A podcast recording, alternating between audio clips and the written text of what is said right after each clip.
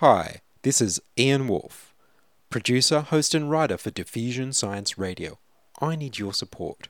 You can support Diffusion by downloading a free Audible audiobook from audibletrial.com slash science. Just for getting you to try them out, Audible will pay me a small reward.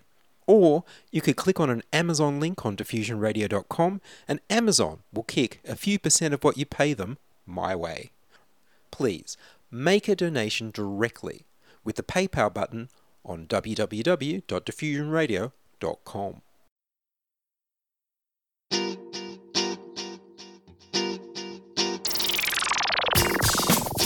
Diffusion.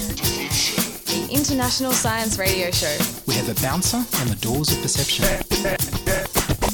The good, the bad, the ugly, It gets pretty exciting. the myths, the truths.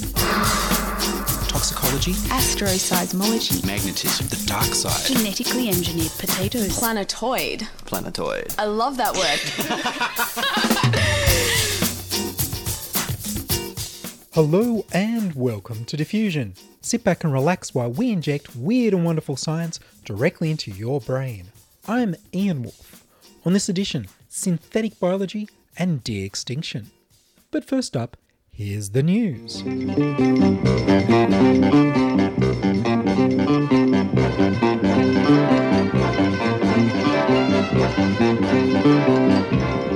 Genetically modified humans. Chinese scientists from Sun Yat sen University in Guangzhou have edited the genomes of human embryos using the CRISPR Cas9 precise gene editing technology. They modified a gene responsible for an often fatal blood disorder called beta thalassemia. The ability to edit out genetic diseases would have a huge impact on the lives of people who would have been born with inherited diseases and for their children. On the one hand, it would be wonderful because they wouldn't have to suffer the diseases. But on the other hand, it could be terrible because unexpected harmful consequences might not show up until later generations. They made sure any problems they introduced wouldn't affect any children or children's descendants by only modifying embryos from fertility clinics that would have died because they weren't naturally viable. They could never have been born. CRISPR Cas9 is short for Clustered Regularly Interspaced Short Palindromic Repeat Associated System. The enzyme complex CRISPR Cas9 binds and splices DNA at specific locations. It can be programmed to target a problematic gene, which is then replaced or repaired by another molecule introduced at the same time. It's very precise. CRISPR Cas9 is very well understood in human adult stem cells and animal embryos. But, until now, there were no reports of its use in human embryos. If the team could replace a single disease gene in a single cell embryo, then, in theory, all the cells produced in the developing embryo would have the repaired gene. This is known as germline therapy because the changes they make to the genes could be inherited if the embryos went to a live birth, grew to adults, and had children. This is why they're making sure that couldn't happen. The fertilized eggs they got from the fertility clinics had been fertilized with two sperms instead of one, so they had an extra set of chromosomes. This means that they would develop for the first few stages of life, but never survive to go on to live birth. The team targeted the HBB gene, which encodes the human beta globin protein. Mutations in the HBB gene are responsible for beta thalassemia. They injected 86 embryos with CRISPR Cas9 and the fixed gene, and then waited two days. This gave the enzyme time to replace the mutated genes. The embryos grew to eight cells, but not all the embryos survived. They tested 54 of the survivors and found that only 28 had successfully included the healthy HBB gene. This is too low a success rate. For the technique to be useful in normal embryos that could be born, it needs to fix 100% of the embryos. They also observed a lot of extra mutations in other parts of the embryo's genes. Critics have pointed out that the low success rate in the extra mutations may simply be a result of the fact that they started with abnormal embryos. Unfortunately, because nobody has done the experiment with normal embryos, nobody has any basis for comparison. The team respond to the critics by claiming that abnormal human embryos are closer to how normal human embryos would respond than animal embryo experiments could show. No informed conversations could take place on these issues without this kind of data, they say. The team's next step is to try and reduce the number of extra mutations by using the technique on adult human stem cells and animal embryos, and also trialling a new, more precise technique called TALEN. The paper was published in the journal Protein and Cell and titled CRISPR Cas9 mediated gene editing in human tripronuclear zygotes.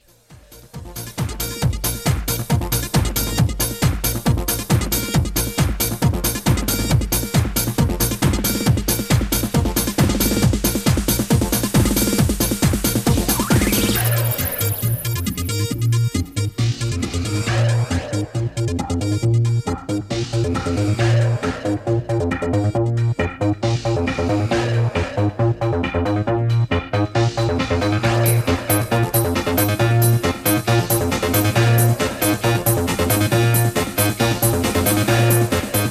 listening to Ian Wolfe on Diffusion Science Radio. Send email to science at diffusionradio.com. We're brought to you across Australia on the Community Radio Network and podcast over the internet on www.diffusionradio.com. Dr. Michael Molitor is a visiting professor in the International Energy Program at Sciences Po in Paris. He gave a talk at the University of Technology Sydney's School of Business about synthetic biology as a disruptive platform for innovation. I was granted five minutes to chat with him before his talk. I began by asking him, what is synthetic biology? Synthetic biology is a combination of computer science, biology, and engineering, and it's the ability to make synthetic life at all orders of organization, from synthetic genes to synthetic chromosomes to synthetic organisms. And what effect is this technology going to have on the world and the market? Well, if you consider the way we produce food, for example, or even energy, uh, it takes a huge amount of capital, it takes a huge amount of energy, and it takes a huge amount of natural resources, and is, they're not scalable. Right? So biology has had two billion years to figure out how to do those things. Um, so what we can do is we can capture the efficiencies that, that biology has created with a different code. So instead of using a binary computer code of zeros and ones, we use a, a code with four letters, uh, the four base pairs, uh, four, uh, nucleotides of, of DNA, and we can construct uh, new life forms doing that. The implications are enormous for energy, for food, for chemicals. Uh, it's the potential to change everything. And do you think there'll be some of the resistance to synthetic biology foods that there has been to genetically modified foods? Uh, there's, there's no question. We're already beginning to see the groups in Europe and other places that are very vocal on GMOs. They're very concerned that, that this, this trend is going to be creating, this, this emerging field is going to be creating a huge variety of unusual genetically modified organisms that we're going to be ingesting.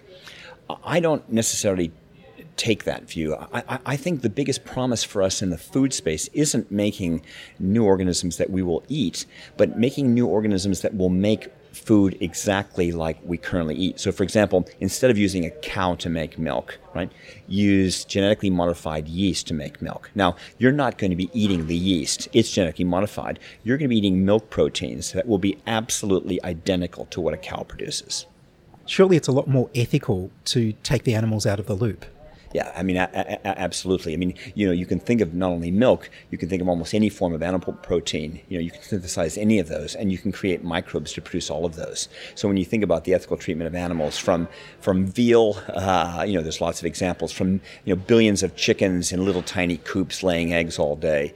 Um, you know, if you can if you can uh, dramatically improve that, both in terms of the cost and as well as the, the, the efficiency, then of course you've got lots of co-benefits, including animal welfare. Do you have an opinion on the movement to try and grow meat in vitro? Look, one thing that's clear is that clearing more and more land to, pla- to place more cattle uh, and to convert plant protein into animal protein using cows is highly inefficient. It's super inefficient, uh, and it's no longer scalable. So if we decide that we want to continue eating meat, um, it doesn't make sense to have cows make it for us and other animals because it diverts way, way too many resources.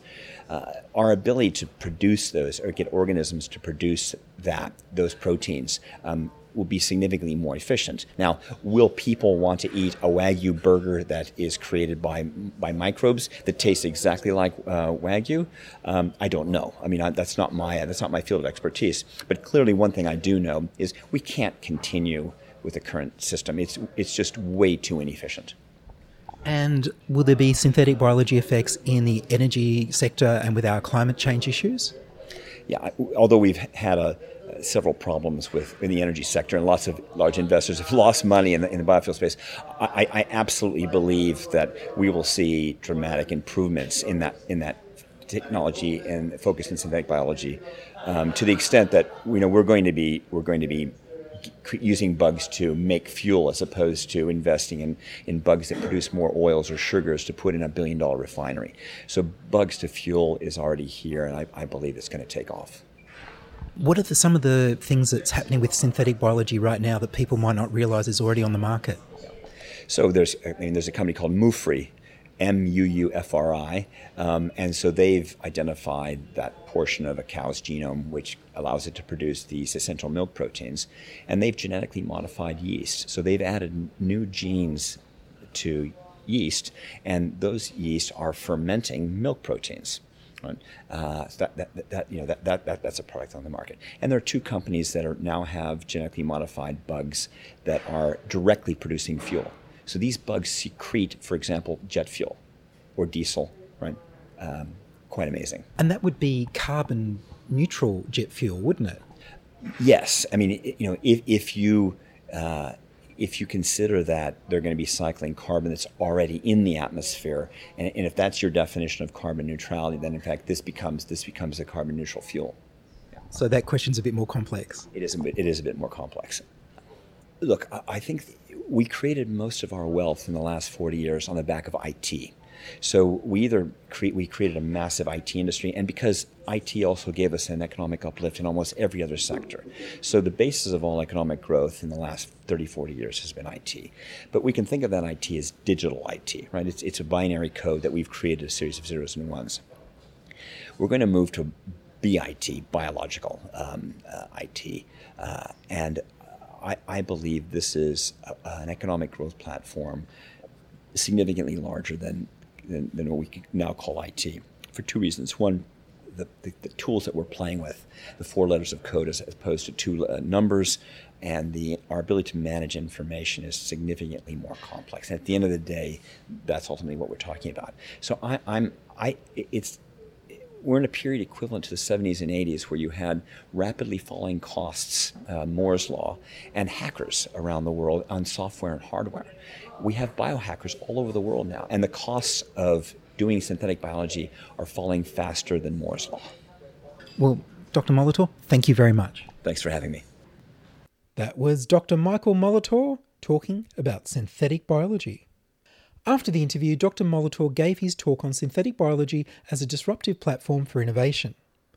I'm going to summarize his talk and expand where it gets to de extinction. He began by stating that synthetic biology is the only platform for generating growth at scale to get exponential returns. That got my attention. Exponential returns is what Ray Kurzweil talks about in his book, The Singularity is Near, as the way for humans to transcend our age old problems of death and poverty with technological abundance. Economists talk of a need to be tripling global world production from $60 trillion in 2010 to $305 trillion by 2050. We need to be more productive to look after all the people without using up the rest of our natural resources, so we need exponential returns.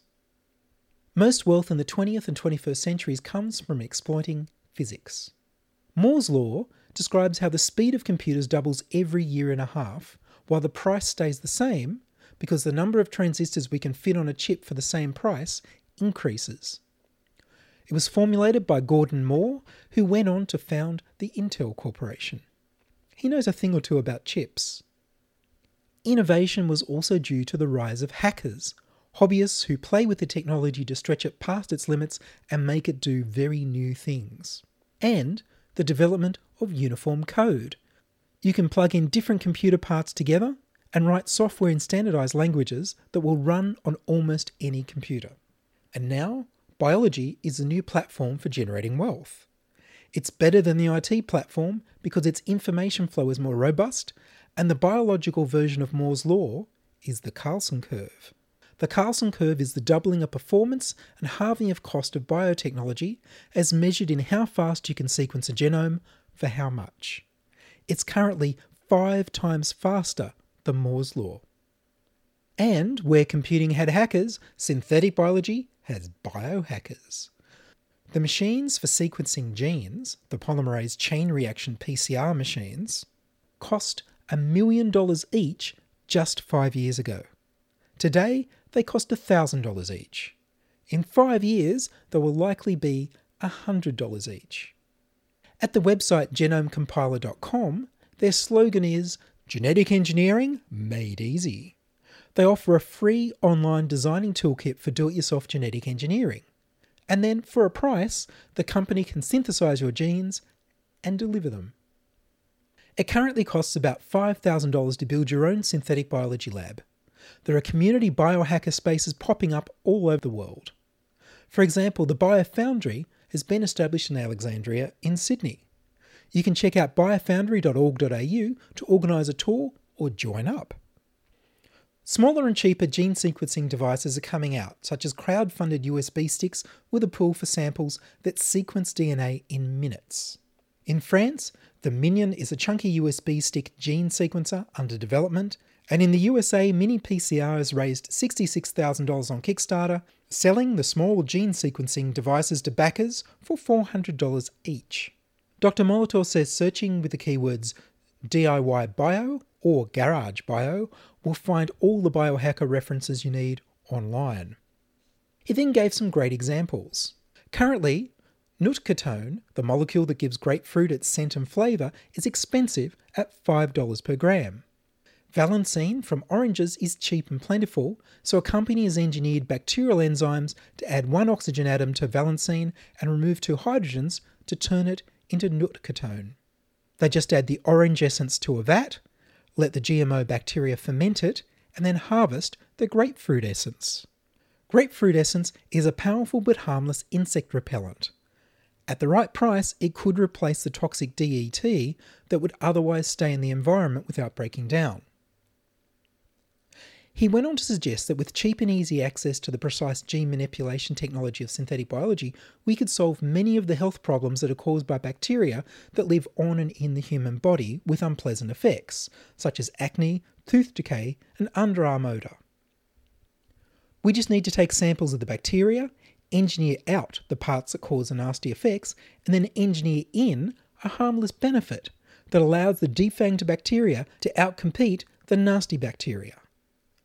A cream for underarm odour containing genetically modified bacteria that outcompete the natural bacteria but which don't cause unpleasant smells or even causes desirable smells. Bacteria for the face of teenagers that doesn't cause pimples that simply outcompetes the pimple causing bacteria. Mouth bacteria, identical to what you share with your mouth now, but which don't cause tooth decay and which crowd out the bacteria which would rot your teeth. Dr. Molitor then went on to the wonderful Muufri synthetic milk, grown from yeast that have synthetic genes based on cow genes that allow it to grow milk proteins without farming any cows. The resulting liquid would have no modified genes and should be very similar to cow's milk. Ultimately, it'll be cheaper. Dr. Molitor ran through some more examples very quickly. Agnol, bugs to make fuel in ways that are far more efficient than simply fermenting corn or sugarcane with traditional fermenting bacteria. Synthetic artemisinin, growing the malaria treatment and prevention drug from bacteria instead of the difficult to grow wormwood plants. Targeted bacterial phages to diagnose cancer, biological solutions to make hydrogen for fuel because hydrogen is the most energy dense liquid we know, and a Vegemite replacement for golden rice. People in the third world have deficiencies in vitamin A, so golden rice was developed. Golden rice was. So golden rice was genetically engineered to provide vitamin A, and Dr. Molitor says they didn't accept it because of its golden colour. Perhaps a food like Vegemite, that's rich in vitamin A, would be acceptable as a new food. And then he got to the more out there stuff with de extinction. Dr. Molitor mentioned he's in contact with a thylacine Tasmanian tiger de extinction group in Australia, along with a woolly mammoth de extinction group in Russia and a Neanderthal de extinction group in the US. Now, this deserves a little unpacking. The three questions for de extinction, I would say, would be why do it? Can we do it? And should we do it? Can you really bring an animal back from extinction? Do you need complete DNA? Does it count if you fill the gaps in the extinct animal's DNA with your living cousin's DNA? What about the culture of the animals? For intelligent animals, from birds to mammals, a lot of how to live is learned from their parents. And there's no parents left. Is it good for the environment? Is it good for the animals? Why would you want to bring back a different species of human? Thylacines, also known as Tasmanian tigers, were a striped, wolf sized carnivorous marsupial that was driven to extinction in the early 20th century in Tasmania. Ignorant farmers believed that thylacines were savaging their sheep flocks because thylacines looked a lot like wolves. That was the only evidence they had, but it was enough for the Tasmanian government to offer a bounty of £1 per head from 1888 to 1909. It's now known that due to the strength of their jaws, that thylacines couldn't have killed a single sheep. Their jaws were too weak. Most likely, the farmer's sheep were being killed by dogs, or simply by incompetence. Tasmania wasn't a great place to grow sheep. The last known specimen of thylacine died in Hobart Zoo in 1936, 59 days after finally becoming a protected species. I can put a link to the video from the zoo online. Thylacine embryos have been preserved in formalin at the Australian Museum, and a team led by Michael Archer hope to bring the thylacine back from extinction using DNA extracted from them. Why do this? Well, we killed them off in ignorance less than 100 years ago. Thylacines feature in rock and cave art all over Australia. They had an important role in the ecology. People still report sightings of them, which, if nothing else, shows people want to see them. The closest relatives of the thylacine are the numbat and the Tasmanian devil. They would have to bear the embryos and suckle the young in their pouches. They would have to teach them to survive.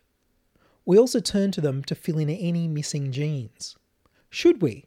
It would seem to pose little harm to the environment or people, but would it be a good use of resources? It would be a long, complex project to return orphan thylacines to the wild. Would they always be tame? I'll embed Michael Archer's TED talk on de extincting thylacines on the show notes. Harvard University geneticist George Church wants to revive the woolly mammoth with DNA from frozen mammoth bodies discovered in Siberian permafrost. He claims to have successfully spliced some mammoth DNA into Asian elephants. Sergei Zimov wants to restore the grasslands that the mammoth used to roam by setting up a park with a type of large herbivores that used to live in that environment during the last ice age. Pleistocene Park. 10,000 years ago, mammoths, woolly rhinoceroses, bison, horses, reindeer, muskoxen, elk, moose, saiga, and yaks grazed on grasslands under the predatory gaze of cave lions and wolves. He hopes that by restoring the grassland ecosystem, he can put off melting of the permafrost or perhaps stop it altogether. He's fenced off a section of the Arctic and introduced or fostered reindeer, moose, wild horses, muskoxen, hares, marmots, and ground squirrels, along with predators such as wolves, bears, lynxes, wolverines, and foxes. He plans to add Canadian bison and eventually Siberian tigers. If a mammoth like elephant is engineered or an actual mammoth is cloned, then this reserve is where their herds could live. George Church also wants to bring back Neanderthal humans. Why? Because they had larger skulls and therefore might have thought differently and been more intelligent than we Homo sapiens humans. The Neanderthal genome has already been sequenced. It shows that modern humans and Neanderthals coexisted for a long time and interbred. People of European descent have up to 5% of their DNA from Neanderthals. Surely, children deliberately engineered to look and think unpredictably differently from everyone around them are likely to have stressful lives. Look how we already treat people who look and think differently. Church's argument is that we desperately need the diversity, and in that I could be convinced. George Church also wants to engineer modern humans to be better. He asked what happens when we can modify humans to be incompatible with viruses so that we become virus free.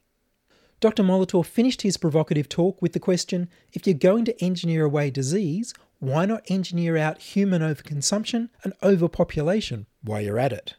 You can find Dr. Molitor at Sciences Po in Paris. Long-time listener Seymour wrote in to ask for a more nuanced interpretation of last week's fairness pill news. His message boils down to reminding us that dopamine is just a messenger molecule, and blaming the messenger is wrong. Any changes in behaviour will come from communication between the groups of neurons that sent the dopamine message and the groups of neurons that received the dopamine message. Thank you, Seymour. Science is fun. It helps you to learn, to know, and to appreciate. When you study science, you may go on field trips. You discover the marvelous interrelationships between all living things. You learn to read the history of the earth as it is written in rocks and fossils. You find out what makes things tick. In the study of science is found the most useful and satisfying knowledge of man. Study science because you will find in the study of science a richer, more rewarding life. And that's all from us this week on Diffusion. Would you like to hear your voice on Diffusion? Would you like to join us? We need more people contributing stories to Diffusion. You can send your contributions, opinions, congratulations, helpful suggestions, and donations to science at diffusionradio.com. That's science at diffusionradio.com. And please do send me an email so I know you're listening and you'd like to hear more episodes. Please like the Diffusion Science Radio page on Facebook and rate us on iTunes. Follow me on Twitter at Ian Wolfe. Checking production was Charles Willock.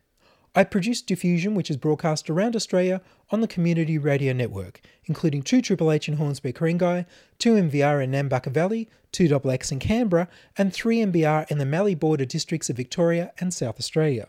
Diffusion is syndicated globally on the National Science Foundation's Science 360 internet radio station and also on astronomy.fm. Subscribe to our podcast on the Diffusion website, www.diffusionradio.com. That's www.diffusionradio.com and check the website for videos, photos, and links about this week's show. I'm Ian Wolfe with a slightly croaky throat. Join us inside your audio device of choice for more science wondering next week on Diffusion Science Radio. And to take us out, here's Jonathan Coulton of jonathancoulton.com with That Spells DNA.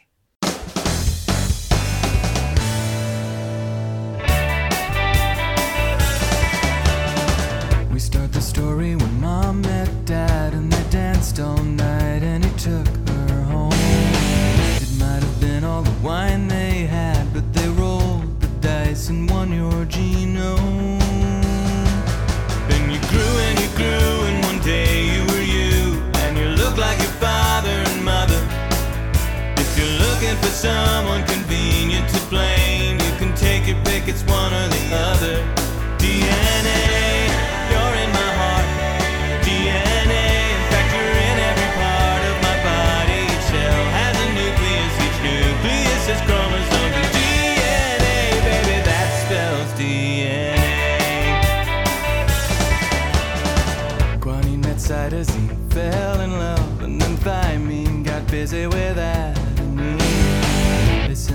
Messenger RNA to the ribosome to make more protein. And while it's killing you dead, it will mess with your head, and it's the light in the dark that will guide you. It's the pages and pages of what you are like in the giant book that's hidden inside you. DNA,